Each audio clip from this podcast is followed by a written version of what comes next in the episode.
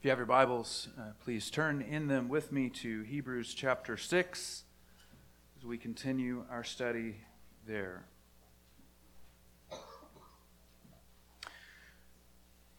I'll begin reading in verse 3.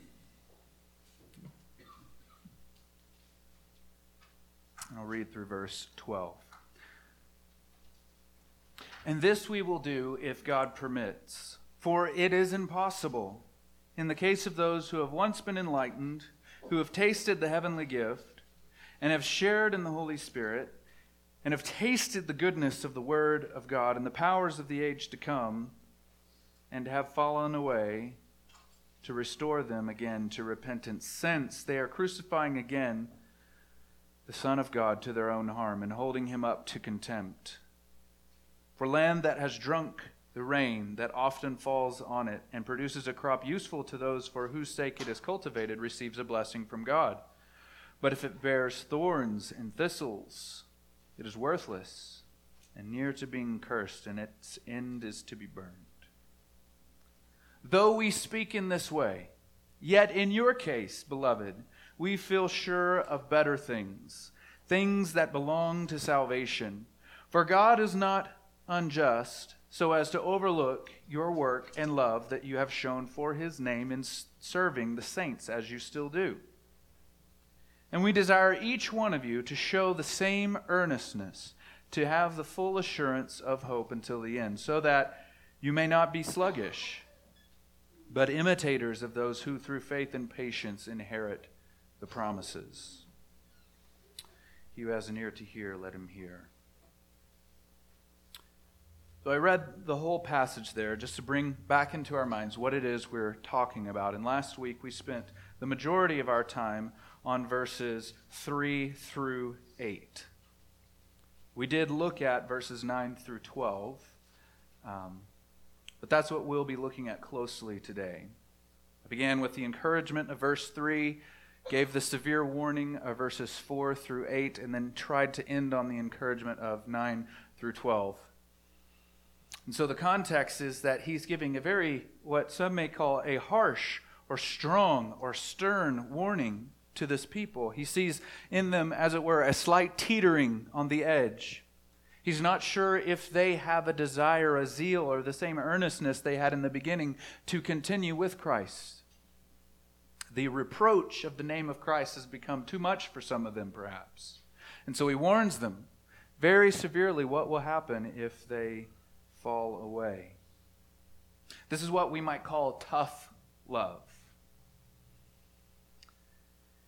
It is also a life giving love, it is a godly love. You can't help but see that God operates the same way in telling you the truth you need to hear, even if it is rigid and difficult to take in if you just read the Old Testament, especially, uh, Testament, especially the prophets. God speaks this way to his people. And so that's what we spent the majority of last week doing, looking at this severe warning and trying to understand exactly what the author of Hebrews is warning us against, what he is saying will happen. And so we have a need for encouragement. Because we began with encouragement and we ended with encouragement, but even just spending the significant time we did last week on the severe warning, there's a need for encouragement. And so we'll look again at verses 9 through 12. So, what I'll be doing is looking at verses 9 through 12 and highlighting what I think, there are probably more, but I see at least 12 encouragements that he gives to his audience, to this congregation. And they're very serious, they're very grand, and they require attention and focus. They're, they're not something easy that I can just all start with the same letter of the alphabet and just give you. These are very meaningful, gospel centered, gospel birthed encouragements. And we have a need for encouragement. This life, this Christian life, Jesus promises in this world you will have troubles. Through many tribulations, we must enter the kingdom of God. right? Uh, it's, it's an assurance, it's a promise that this is going to be difficult. Not just difficult from outside. It's not just as if difficulty comes into our lives and we just kind of float as a spiritual being through these difficulties and it doesn't affect us. We, we participate with Christ's sufferings, who is a man of sorrows and acquainted with grief.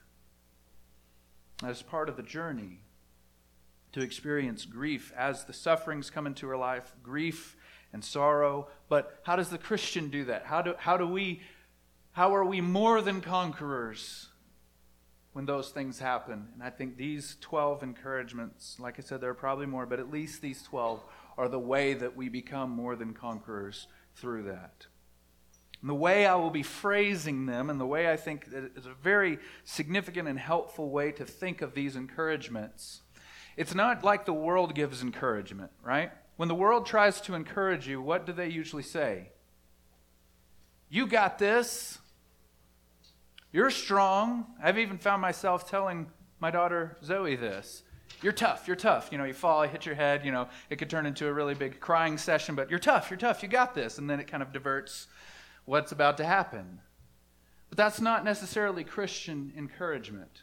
What I want to give you is a phrase that uh, was given to me through a sermon at a, a conference. This phrase, I think it's very biblical. It's the evidences of grace. If you're going to write down anything today for this message, write that down.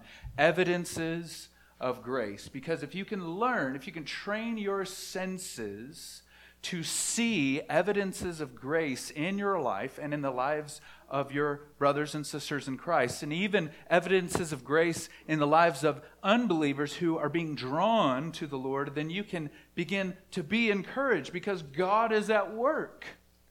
Because if it's grace, then that means the Holy Spirit is working these things out in your heart and in mine and in our friends. So, train, this is an attempt to help train ourselves to see evidences of grace in our lives and in the lives of others through these 12 encouragement encouragements. And some of us in this room are prone to being sorrowful and melancholy, and some are prone to be overly light and glib. And oftentimes, the truth is not what it appears on the surface. The Lord doesn't want us to be light and glib or sad all the time. Be like Jesus, who is, as I said, a man of sorrows and acquainted with grief, yet often he is seen bursting at the seams with joy in the Holy Spirit. A creature who follows Jesus in his example, a brother or sister in the Lord who behaves and thinks and feels like Jesus is one who holds seemingly contradictory things in your heart at the same time. And so, right off the bat, I want to give you an encouragement. This is the first evidence of grace, you might say, for you specifically. We looked at last week some of the most severe and difficult verses in all the Bible.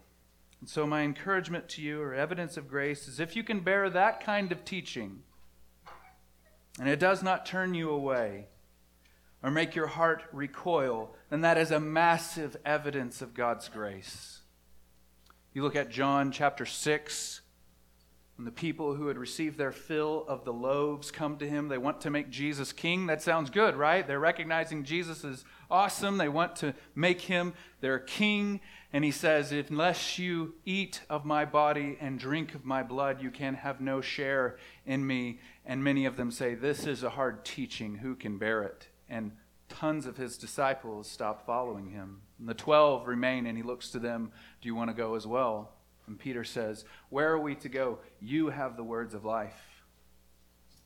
So if you have been able to receive even the difficult teaching of the Word of God, as uh, shown in these past verses as one example, that's an evidence of grace. You don't persevere through difficult teaching on your own. The Spirit is at work in you, preparing the soil so that you might even receive those texts and not recoil and turn away. So he says, though we speak in this way, so this indicates he's turning his attention to something else, an encouragement. Though we speak in this way, appealing to all of the warnings that he gave in verses 4 through 8, though we speak in this way, yet, in your case, beloved, you feel sure better things. So he says, in your case, this indicates he has personal knowledge of their story. And he remembers God's faithfulness as shown in their faithfulness at the beginning. And I would encourage you that you have to build in yourself, you have to train yourself, you have to work and find a way that you might remember God's faithfulness in your life. Many people do this through journaling. That's really never worked for me. And so don't hear me say you've got, you've got to write it down. You have to write down God's faithfulness in your life. If that works for you and you're able to do that and be able to recount to yourself God's faithfulness in times past, then do it. Find some way that for you, you are given remembrance of God's faithfulness. Because, and this is what the author is doing. In your case, he's appealing to what he, how he remembers them being. And we'll look at how he sees this and how he saw this in the beginning in a little bit.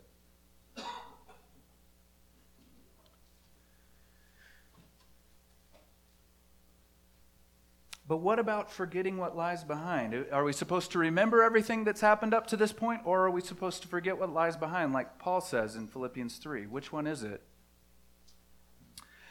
And here's, here's how this encouragement really takes on flesh, right? How you put flesh on those bones. There's a difference between confidence in your spiritual journey and taking encouragement through your spiritual journey. One looks at yourself and your spiritual resume and the things you've experienced and seen, and one looks at God's work and the work of the Holy Spirit in you. The way it will look is I and me, and look at what I did, and look at what uh, God did in me and for me. And the shift is where you begin talking about what God has done through you, to be sure, and for you, to be sure. But the main emphasis in your mind and in your heart is look at how great God is as you remember his faithfulness to you in your past. This is exactly how uh, many of the prophets exhorted Israel Remember what God did for you in delivering you from Egypt? Remember what he did in parting the Red Sea? Remember what he did in sending you food and water? So I would say to you, this is an evidence of God's grace. I see so much evidence of God's grace in you.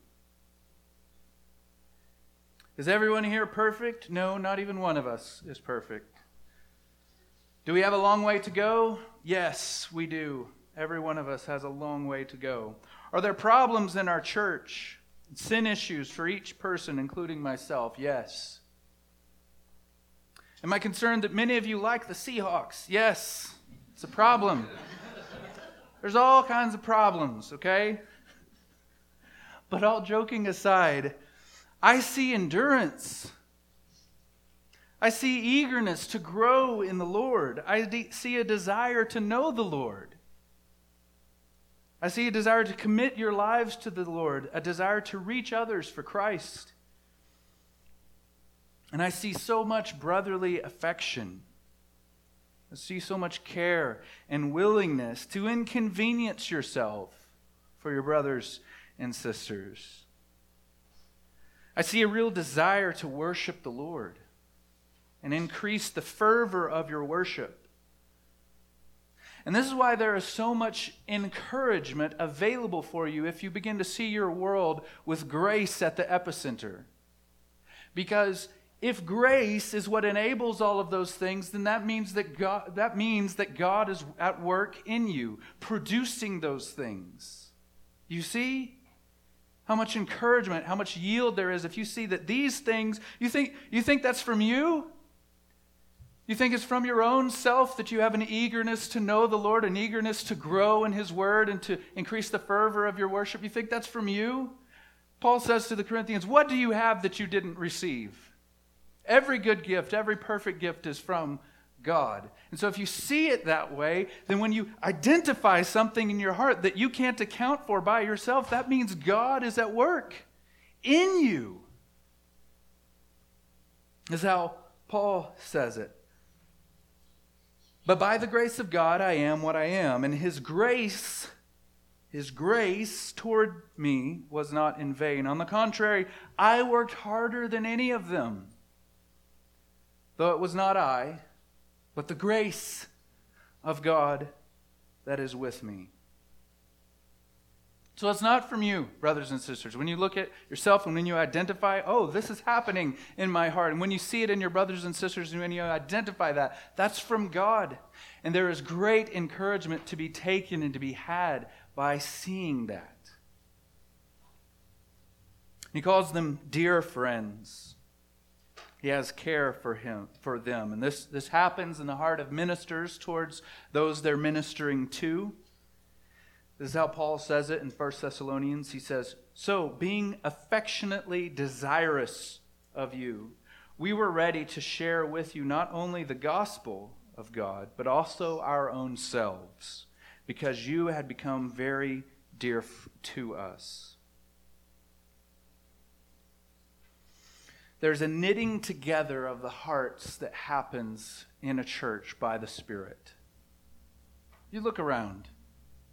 The people in this room, many of them are not the type of people that you would have a healthy long-term friendship with if it were not if it were not for Christ, and that's a beautiful thing. When you have deep affection and love for someone that naturally you wouldn't be inclined to be really good friends with, when you see that happening in your heart, that's the Spirit working, knitting you together with your brothers and sisters.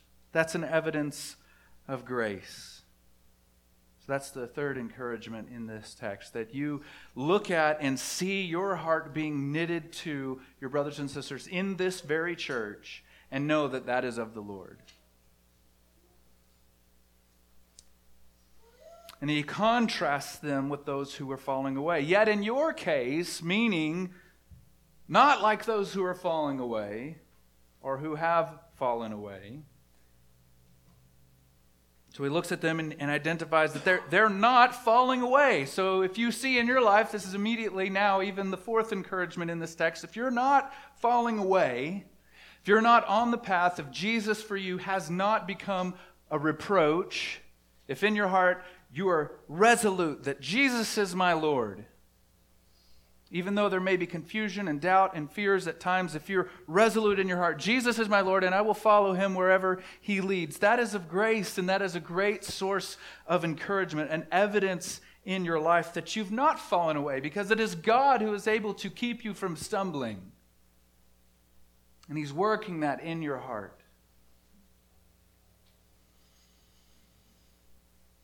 The risk is still there because there is the possibility and the frequency, even in our world, of false professions of faith and self deception. But we will get to the prescription for assurance here in a little bit.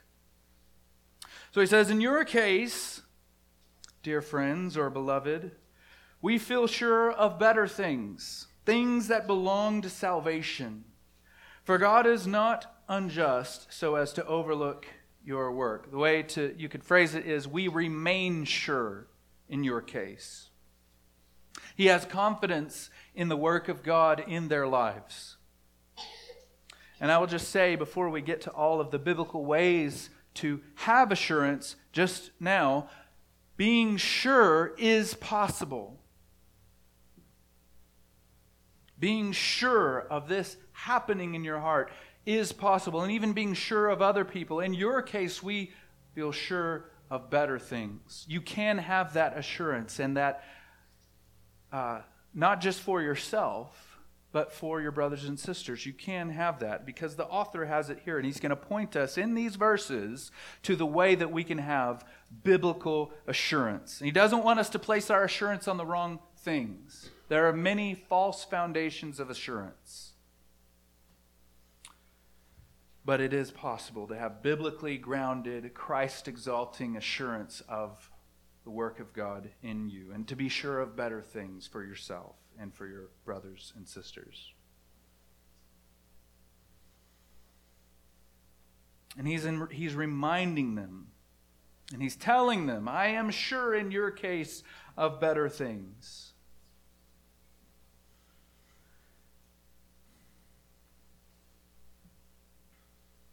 Now, there, there is a difference here that we need to talk about. He's not just encouraging them with fluff.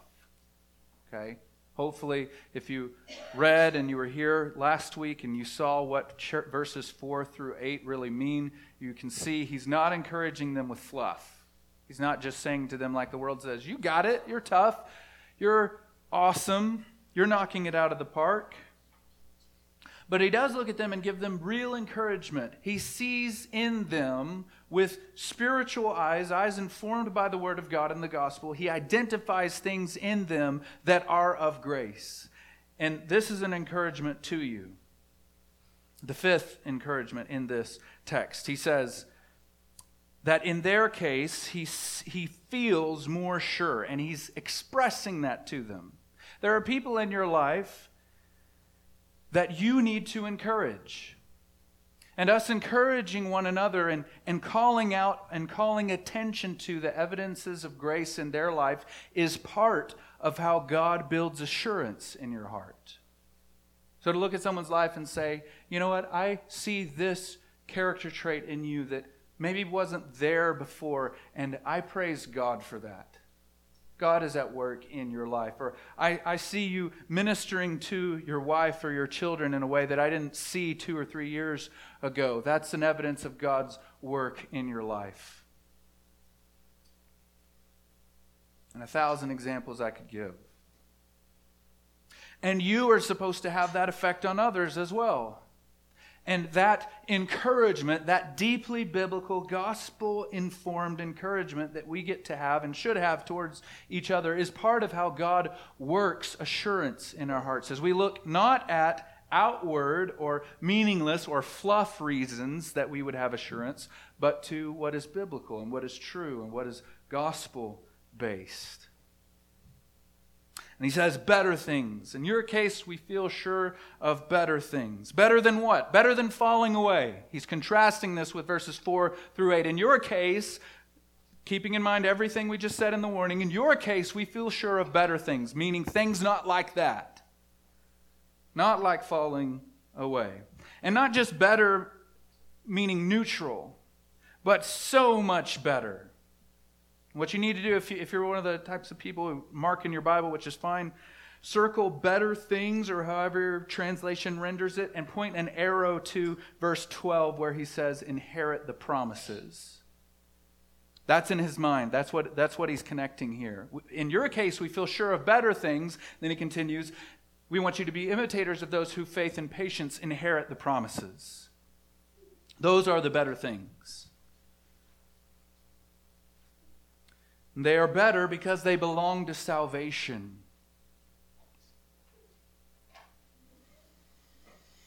And there are many things that belong to salvation, many glorious things, and there's no way we could expend all of them, discuss all of them in one sermon. So I'm not going to try. I'll give you two passages. One, you don't need to turn to this one. I will have you turn to the next one, but the first one I'll read is from 1 Corinthians 6. 1 Corinthians 6, 9 through 11. He says, Or do you not know that the unrighteous will not inherit the kingdom of God? Do not be deceived. Neither the sexually immoral, nor idolaters, nor adulterers, nor men who practice homosexuality, nor thieves, nor the greedy, nor drunkards, nor revilers, nor swindlers will inherit the kingdom of God. And such were some of you but you were washed. You were sanctified. You were justified in the name of the Lord Jesus Christ and by the Spirit of our God. Those are the things that belong to salvation being washed, being sanctified, justified, and being in the name of Christ. And then I want you to turn to this one because it's perhaps the most encouraging passage of Scripture, especially if you have suffered any in your life. Romans 8, verses 26 through 30. These are the things that belong to salvation, the things that he, the author, looks at this people and he remembers their testimony, the, the story of God's faithfulness in their lives, and he says, Because of this and because of what I know about you, I feel sure of better things, the things that belong to salvation. So, this is what he's talking about. Romans 8, verse 26. Likewise, the Spirit helps us in our weakness, for we do not know what to pray for as we ought. Isn't that encouraging? Even Paul says we don't know what to pray for as we ought. But the Spirit Himself intercedes for us with groanings too deep for words.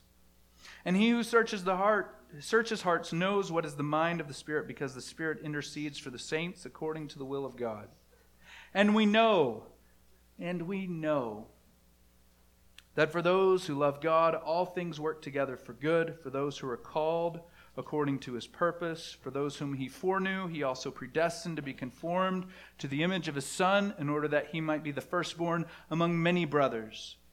And those whom he predestined, he also called. And those whom he called, he also justified. And those whom he justified, he also glorified. This is what belongs to salvation, brothers and sisters. And he looks at them and he says, In your case, I feel sure of better things, things that belong to salvation. These things glorification, justification, sanctification, being washed, and the Spirit interceding for you. These are the things that belong to salvation. And might I just say to you, this is what I believe is the sixth encouragement here available at, uh, in this text is to think on better things, to set your mind on things that are above. As Paul says in Colossians 3 1 through 3. If then you have been raised with Christ, seek the things that are above, where Christ is, seated at the right hand of God. Set your minds on things that are above, not on things that are on earth. For you have died, and your life is hidden with Christ in God. When Christ, who is your life, appears, then you will also appear with him in glory. These are the things that belong to salvation. And this is what you're commanded to as a Christian to set your mind on these better things. Not to plug your ears and ignore the evil that's going on in the world or just tell yourself that everything's going to be okay.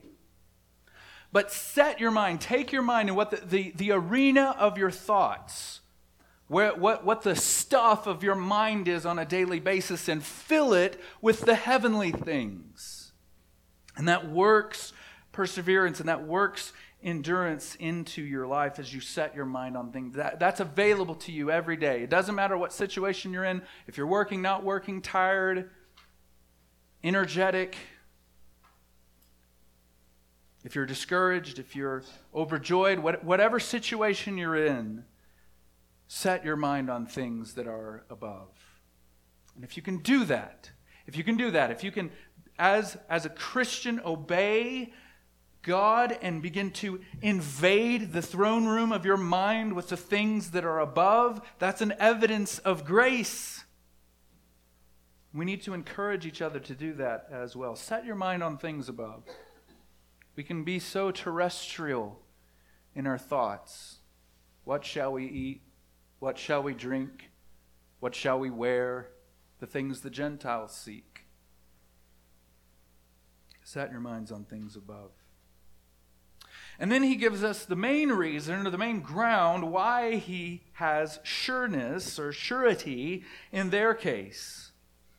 He says that in their case he feels sure of better things, things that belong to salvation. And this is why you have to pay attention to the little words in your Bible. Little words are some of the most important words in the Bible. Depending on your translation, it might say because or since. ESV renders it for. It's a very small word in Greek, it's gar. It's very important. This is the ground. This is why he feels sure in their case. For God. God is not unjust so as to overlook your work.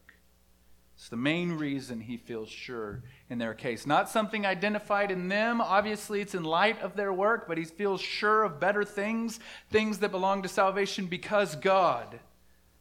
because God is a certain way, because God is just, he feels sure of better things. We have to be careful here in this text. Because if you read it just on a surface level and you move on, it can sound like he's teaching justification by works or merit instead of based on grace. We feel sure of better things, things that belong to salvation, because God is not unjust so as to overlook your work. So we can think, we can make the connection in our mind that, well, He's giving them salvation because of their work. And that's not what He's saying at all. He's saying, here is how we have sureness. This is how we're able to be sure, because God. Right? The salvation is not a result of works, but the assurance, the, the assurance on the author's part and the assurance that he wants them to have is based on God's justice in response to their works. We discussed this a little bit last week. It bears repeating. It is so important. Salvation is not by works. God doesn't award or dole out salvation based on your work. That's not how it works. It is, as he says in verse 12, who through faith and patience inherit the promise. That's how the blessings of salvation are doled out to you through faith. So, what is this works business? You got to look at it closely. He says, For, we, we, in your case, we feel sure of better things, things that belong to salvation. For, it's explaining the sureness, why he's able to be sure. We have sureness because God is not unjust to overlook your work. The author has assurance of his congregation and their standing in Christ because God is just and faithful. It is part, this is the point here, it is part of God's justice and faithfulness to award your heart and the hearts of those who know you assurance by your work. That's very significant. That, that help, should help you understand a big piece of how God works in your life and how you can see the evidences of grace in your life that God, God's justice, God's faithfulness, part of that is Him awarding or giving you assurance as you work and love and serve.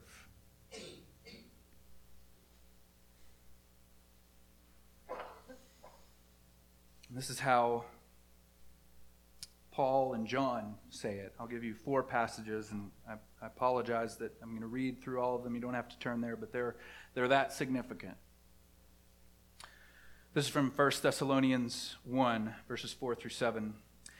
He's speaking of him and his group. This is Paul. He's speaking of himself and his group of ministers. He says, For we know, brothers loved by God, that he has chosen you, because, because our gospel came to you not only in word, but also in power and in the Holy Spirit with full conviction.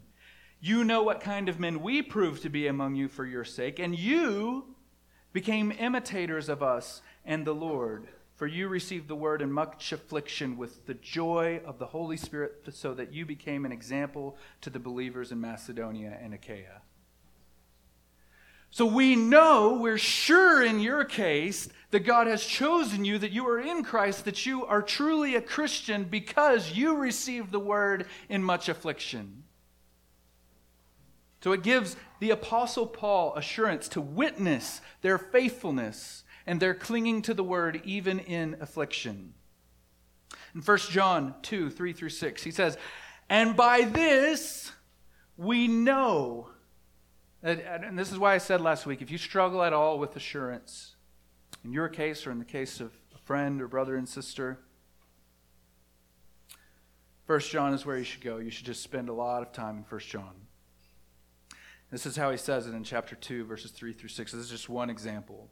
And by this we know that we have come to know him if we keep his commandments. Whoever says, I know him, but does not keep his commandments is a liar, and the truth is not in him. But whoever keeps his word, in him truly the love of God is perfected. And by this we know that we are in him. Whoever says, he abides in him ought to walk in the same way in which he walked. This is how we come to know that we are in Him. It is not what makes you in Him. Faith puts you or places you in Christ, it unites you with Christ. But the way you come to know for sure that you are in Christ is through keeping His commandments. And also 1 John 3, not John 3.16, but 1 John 3.16 through 20. Says, By this we know love that he laid down his life for us, and we ought to lay our lives down for the brothers. But if anyone who has the world's good and sees his brother in need, yet closes his heart against him, how does the love of God abide in him? Little children, let us not love in word or talk, but in deed and in truth. By this we shall know that we are of the truth, and reassure our hearts before God. For whenever our heart condemns us, God is greater than our heart, and He knows everything. So He is not so unjust, He is not unfaithful towards you as you live out the Christian life, as you obey His commands and love your brothers and sisters. He works confidence and assurance in your heart that you are, in fact, in Him. And this is how Paul says it in 2 Corinthians 13, verses 3 through uh, verses 5 through 7. Examine yourselves to see whether you are in the faith. Test yourselves. Or do you not realize this about yourselves, that Jesus Christ is in you? Unless indeed you fail to meet the test.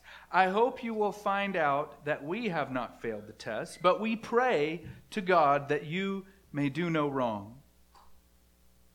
Not that we may appear to have met the test, but that you may do what is right, though we may seem to have failed.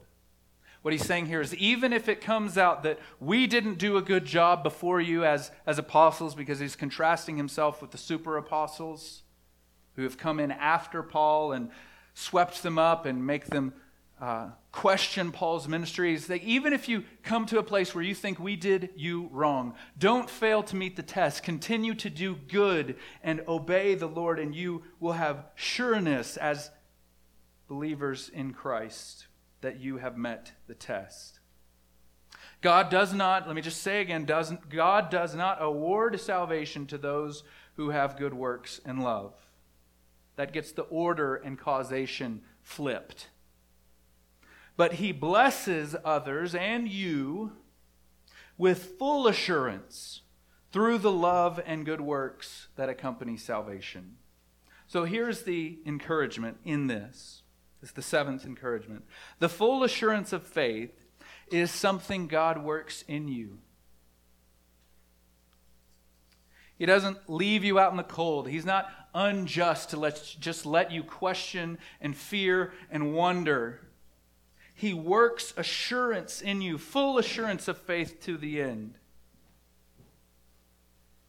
He has prepared beforehand these good works for us to walk in them. For a million reasons, to be sure. But one of the main reasons he gives us the, these works that he's prepared beforehand for you to walk in is so that you might have full assurance of faith. And he says, God is not unjust so as to overlook your work and the love that you have shown for his name in serving the saints. One commentary I uh, was reading to help me understand this text says that this, this and love isn't like a tack on. He's not tacking on love. It's like, you know, oh, you have works and you also have love for his name, for God's name. He's actually, the way it's phrased is he is giving this as the ground, the foundation of their work. Because he circles back and he says, in serving the saints. This love for God's name, then, because he's not, he's not unjust so as to overlook their work and their love that you have shown for his, God's name, in serving the saints. This love for God's name, then, is not a tack on, it's not an additional work, it is the reason for the work and for the service mentioned here.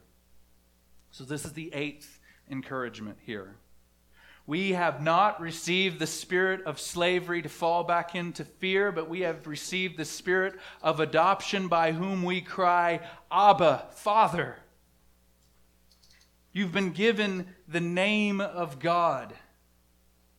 Jesus says, I have manifested your name to them.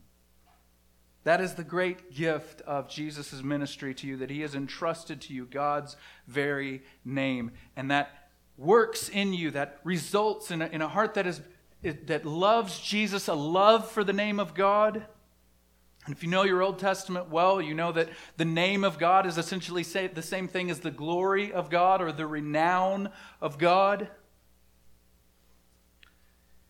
So, do you love the name of God? Do you love the renown of God, his fame that is due him? Do you love the glory of God? If you do, the eighth encouragement that I'm trying to give to you is that is a work of grace. That is by the Holy Spirit through the ministry of the Messiah in your heart that you love the name of God and you want to see him famous. You want to see him lifted up. Pride and your own heart and my own nature, because we're in Adam, that doesn't make us want to glorify God's name. The natural person cannot understand the things of the Spirit because they are spiritually discerned. They're folly to him. So if you see in your heart, you identify, imperfectly as it may be, as it is in my heart, a desire, I want God to be famous. I want Christ to be lifted up. That is God's work in you. And it's so stunning when you see that and when you can identify that that's a work of grace in your heart, when you realize this isn't something I produced, and yet it is so close and near to my heart, it, it, is, it is almost the most important thing about me. And even it may be the most important thing about you in your heart that it has taken that place. I want God to be glorified. That's the Holy Spirit, brothers and sisters, at work in you. That is a miraculous, powerful, infinitely beautiful thing He has done in your heart. A love for the name of God. And He says, He's not unjust so as to overlook your work and your love for his name in serving the saints. It's not just an emotion that you feel, it results in serving the saints. And that means, biblically, your brothers and sisters in Christ, not the super Christians among us or who have already gone on. The saints here means God's holy ones, all who are in Christ. And this is a question you need to ask yourself Do you love God because you love people, or do you love people because you love God? Do you have affection for God because he is humanity's rescuer? And he is. Do you love what God is doing and what God is about because he promises to make things better? And he does. Or do you love people? Do you love what God is doing in the world because it glorifies God and you love the name of God first and foremost? and it frees you to love people self sacrificially because you're loving out of a motivation of loving God's fame and His name.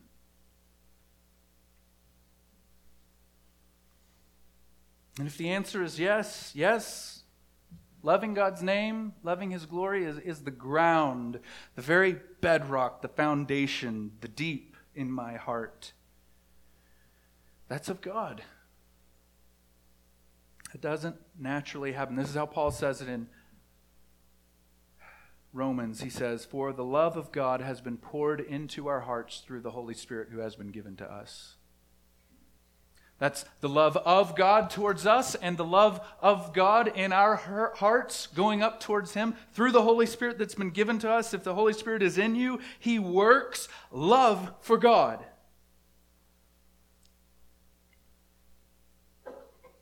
And I want to give an encouragement. This is, uh, this is an aside, but it's very important. I want to give an encouragement to many in this room who right now might realize that the love of God's glory, the love of his fame, the love of his name is not at the bottom of your heart. It's not the foundation, it's not the bedrock. Even to come to that realization, even to come to a place where you realize, oh, God's name and his glory and his fame isn't my main motivation. That's a work of grace. To even identify it as a problem is a ministry of the Holy Spirit. So if you see that in yourself, if you identify, wow, I don't really have that, that's grace. So be encouraged. God is at work. And he says, God is not unjust so as to overlook your work and your love for his name in the service of the saints as you still do. Have you not given up? As we looked at a little bit earlier, have you not fallen away? Have you not given up? Are you still working and serving the saints out of a desire to see God glorified in their lives? Can you look at your life and identify actions that are birthed from the love of God? Then you can be sure, you can be 100% sure that God is at work in your heart. So that's the ninth encouragement. As you still do, if you look at your life and the way you're trying to organize things, and you know maybe it's not a whole lot of time or as much as time as you would want, but you're trying to make your life about serving the saints and seeking the kingdom. If that is you, then God is at work. That is a work of grace. Just as the prophets would say, I would say to you, do not despise the day of small things. You may read, as I do, stories of men and women of the faith who did such great things. Some of them are just overwhelming to read. How many books they wrote, how many sermons they preached, how many conversions took place under their ministry, how they wrung themselves out for the glory of God. And you look at yourself, I look at myself and I say, I, I just, I don't have it. I don't have the energy, I don't have the skill, I don't have the wherewithal. I've got besetting sins. I don't, I don't consider others good as much as I should. But don't despise the day of small things. Even getting up 15 minutes earlier or five minutes earlier to read your Bible or sacrificing a little bit of time in the throne room of your mind to pray. Even an attitude of dependency on God. You're walking into an important meeting and you say, Lord, please help me and that's genuine and that's honest, that is a work of God in your heart. Don't despise the day of small things. And then he says, And we desire each one of you to show the same earnestness, to have the full assurance of hope to the end. This word each is very important here. It's important to keep this word in your mind to understand how the author can, on the one hand, say the serious and severe warnings of verses 4 through 8, but, but on the other hand, say, in your case, we feel sure of better things. And he can say to them, on the one hand, you have become dull of hearing. And then on the other hand, he says, God is not unjust so as to overlook your work and your love for his name. Because not everyone is the same. And he's speaking to a large group, perhaps, maybe 50, 60, 100 people, maybe. Maybe it's even bigger. Maybe he knew that this was going to be passed around to the churches in the area where he was writing. And he says, We want each of you to have this same type of earnestness. Maybe he doesn't know all of them personally. He's been away for a while. He knew how they began. You can see this in chapter 10. Hebrews, you can just go ahead and turn there. Hebrews chapter 10. This is what he's looking at, I believe. What he remembers in his mind. He says in verse 32, But recall the former days. He's, he's, he's calling on them to look back at God's faithfulness and this is what I think is in his mind as he feels sure of better things. Chapter 10, verse 32. But recall the former days when, after you were enlightened, you endured a hard struggle with sufferings, sometimes being publicly exposed to reproach and affliction, and sometimes being partners with those who were so treated. For you had compassion on those in prison, and you joyfully accepted the plundering of your property, since you knew that you yourselves had a better possession and an abiding one. Therefore, do not throw away your confidence, which has a great reward. You have need for endurance, so that when you have done the will of God, you may receive what is promised. So they received the word, just as Paul says of the Thessalonians, you receive the word in affliction joyfully accepting the plundering of your own possessions. I don't know about you, but if, if my house is broken into and my stuff is all stolen because I'm a pastor, I would be greatly discouraged. Even though I would know that my reward is great in heaven, it would, it would, it would bear me down. But maybe, maybe that's just me looking at myself in the future in that moment, just thinking of what I could do on my own. The author here is looking at these people and says, This is an evidence of the Holy Spirit in you that you are able to accept the plundering of your own possessions with joy. And so he wants all of them. He, he knows these that he knew that he's referring to in chapter 10. And so it's been a while since he's been there. He's away from them. And maybe he's, he's remembering that. He's hearing some concerning things about them. And he's writing to them. He's, he's saying, I want you to have that kind of earnestness.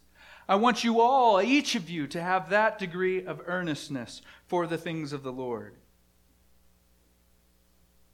And then he says, to have the full assurance of hope.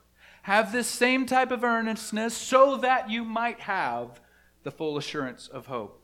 And this is the heart of the encouragement in this passage. God does not prepare beforehand these works like a hiring manager. And if you don't do all that he commands, if you don't if you don't live out and work in these works that he's prepared before beforehand for you to do. You're not going to lose your starting role. You're not going to get demoted. He's created these works for you beforehand. Paul talks about it in Ephesians 2:10. And he's given you the spirit so that you may be motivated to do them out of love of God so that as he says to have so that you may have the full assurance of hope until the end. So God's going to be glorified in your work, in your life, in your living out the commands of Christ and doing these good works for your brothers and sisters. And God's going to be glorified in it by giving you the full assurance of hope until the end.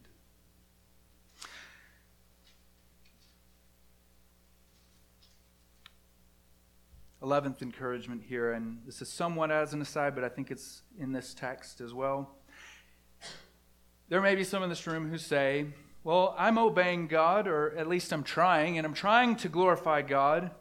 And I feel assurance sometimes, but most of the time I struggle to feel any real assurance at all. So, what are you saying, Pastor? If, if I don't live this out, if, if I'm seeking to obey as this command says and it's not resulting in any kind of assurance or the kind that I would want, does that mean I'm not in Christ? Not necessarily. It might alarm you to some things you need to address, but notice this. He says, to have. This is an infinitive meaning. This is something that takes time to be produced. You can't just wake up day one of being a Christian, begin doing good works, and have immediately the full assurance of faith until the end. This is something we, we are being saved, according to Paul. And this assurance is birthed through a long labor in your heart.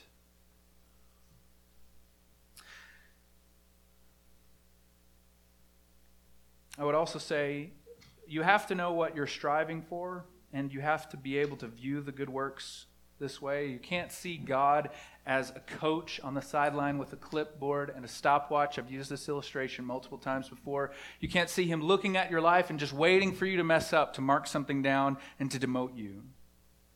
He's working in your life, in your heart, so that you might have this assurance and viewing your good work and your obedience this way, that you're not earning favors with God through obedience, but you are working to birth that assurance in your heart so that you would love God more. That is supposed to be the motivation in your heart for good works. And if it's not, you got to get that there before it can have its desired effect. if you're viewing God that way, that He is judging you based on your own merit, then you can't have assurance of faith until the end. Justification by works and viewing God as a God of merit based blessing will ruin your faith. That's what we celebrate on Reformation Day. Just as another shameless plug for this, that the gospel was returned to the populace. We're not justified by works. God doesn't dole out the blessings of salvation on those who get it together and knock it out of the park. He gives the blessings of salvation through repentance and faith. And then he gives us these works to do so that we would have assurance. Again, returning to this encouragement for those who struggle with assurance. You also have to see have a Christ centric view of God. What do I mean by that? When you think of God, you can't just think of the deity in heaven, the great power sitting on high. He is the great power reigning over the universe. But you have to have a Christ centric view of God. No one has ever seen God, but the only God who is sitting at the right hand, he has made him known. Christ has made God known. And so when you think of God, everything, the fullness of deity dwells bodily in Christ. And so when you think of him, when you think of his love for you and his care for you, you need to think of Jesus. You need to think of his ministry towards you as your great high priest as we've been looking at. Now, also say that you need to repent as well. Sin grieves the Holy Spirit by whom you're sealed. So if you struggle with assurance, if you struggle with the full assurance of, of faith to endure to the end, make sure that you are in the habit of repenting because sin and continued sin and habitual sin cuts us off from that full assurance of faith to the end. Sin doesn't break God's promise towards you in your salvation. If we say we have no sin, we deceive ourselves. But if we confess our sins, he is faithful and just to forgive us our sins and to cleanse us from all unrighteousness. Then he says, So that you may not be sluggish, but imitators of those who through faith and patience inherit the promises. Notice again that he's wanting us to imitate those who through faith and patience inherit the promise. This faith and patience are essentially the same things. You can see this in Romans 8 23 through 25. Mark that down. We don't have time to read through and explain it, but this, th- these aren't two things. The faith and the patience aren't two things. He's describing what true faith is. Faith is the assurance of things hoped for, the evidence of things not seen. So when we have faith, we have patience. They're essentially the same thing. And this is the final encouragement. Through faith and patience, you will inherit the promises. And we would be here for another 15 hours at least to discuss all the promises of salvation, so I won't do that to you. I'll give you five. Five promises. The promises you inherit, brothers and sisters, is a list longer than I could give you even in this the rest of this day. And we'd be here even longer if I were to explain what I can just barely begin to understand what the promises that are in God's word. But here are five. Here are five that for me there's no there's no particular reason why I've selected these other than they've been meaningful to me and encouraging to me. And we'll end with these. Here are the promises of salvation. If you're not in Christ, view the glory of these promises as an open invitation. This can be yours in Christ. If you're struggling with assurance, see the glory and the beauty of these promises that you will inherit through faith, and that works in you assurance.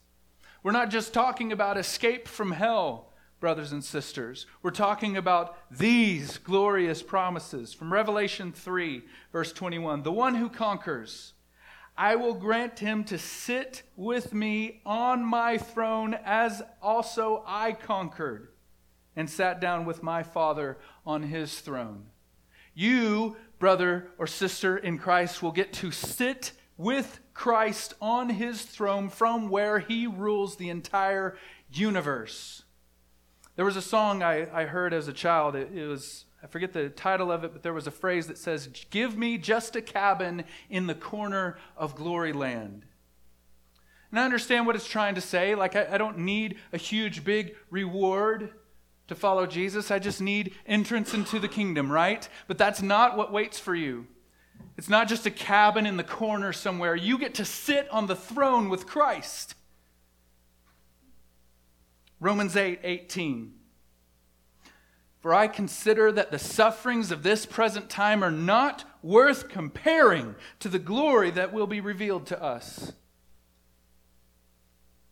Bring up in your mind any of the suffering that you have been asked to endure as a Christian, or any of the suffering that any of the people you love have been asked to endure. And Paul looks at that as a person who suffered greatly himself and says it's not even worth comparing. You can't even put them in the scales together because it's not worth comparing to the glory that is going to be revealed in us and to us and through us. That's a promise it's not as specific, maybe, as we would like, but the promise is that the glory that's going to be revealed to you is so great and so grand and so life giving and so joy filled that you can't even take the most horrendous suffering that you've been asked to go through or anyone else has had to go through and even compare it. The third promise that I'll give you today we looked at this a few weeks ago. Father, I desire that they also, this is from John 17, 24. Father, I desire that they also, whom you have given me, may be with me where I am to see my glory, the glory that you have given me because you loved me before the foundation of the world. Many of us think, wouldn't it have been great to walk around with Jesus? And they got to see him transfigured before their eyes up on the mountain. What waits for you, brothers and sisters, is to see the glory of Christ that even the disciples didn't get to see in full. You get to see it. That's what waits for you one day that the veil will be open in full, and there will be the Lion of Judah, and you'll see him in all his glory. And we will be like him because we will see him as he is.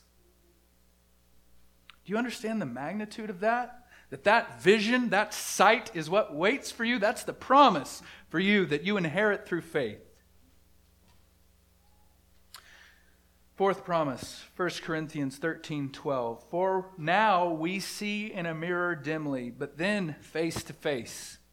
Now I know in part, then I shall know fully, even as I have been fully known. He's talking about knowing God this infinite being of all glory and all majesty and all power. We see in a mirror dimly. We're, we're looking at a glass. It's as if his glory is behind us, and it's an imperfect mirror, and we're looking and we're trying to see it clearly. And there is a, there is a sense in which we can see him and know him. But even the best saints among us over the thousands of years that we've been on this planet, brothers and sisters, it's a glass that is dim. It is a foggy mirror. But one day you will stand before him and not just see him, not just witness his glory, but know him. Let him who boasts boast in this that he understands and knows me. That what waits for you, your destiny and mine, brothers and sisters, the promise we inherit through faith is to know God fully. And lastly, Revelation 21, verse 3. And I heard a loud voice from the throne saying, Behold, the dwelling place of God is with man. He will dwell with them, and they will be his people, and God himself will be with them as their God. This isn't just one day that waits for you to see Jesus' glory and to know God fully and to sit on his throne. This is your destiny that will be there forever. The dwelling place of God is with man now, and he is our God and we are his people. That is the promise you inherit through faith. So let the day be the day of salvation. May today be the day of great encouragement for you, brothers and sisters. This is what awaits you Let's pray. Father, I thank you for the grand and glorious nature of the promises that we inherit through faith. Give us the strength and wisdom and knowledge that we need to obey, to live a life of good works and love and service towards the saints so that we might have the full assurance of faith. Please encourage us today. In Jesus' name, amen.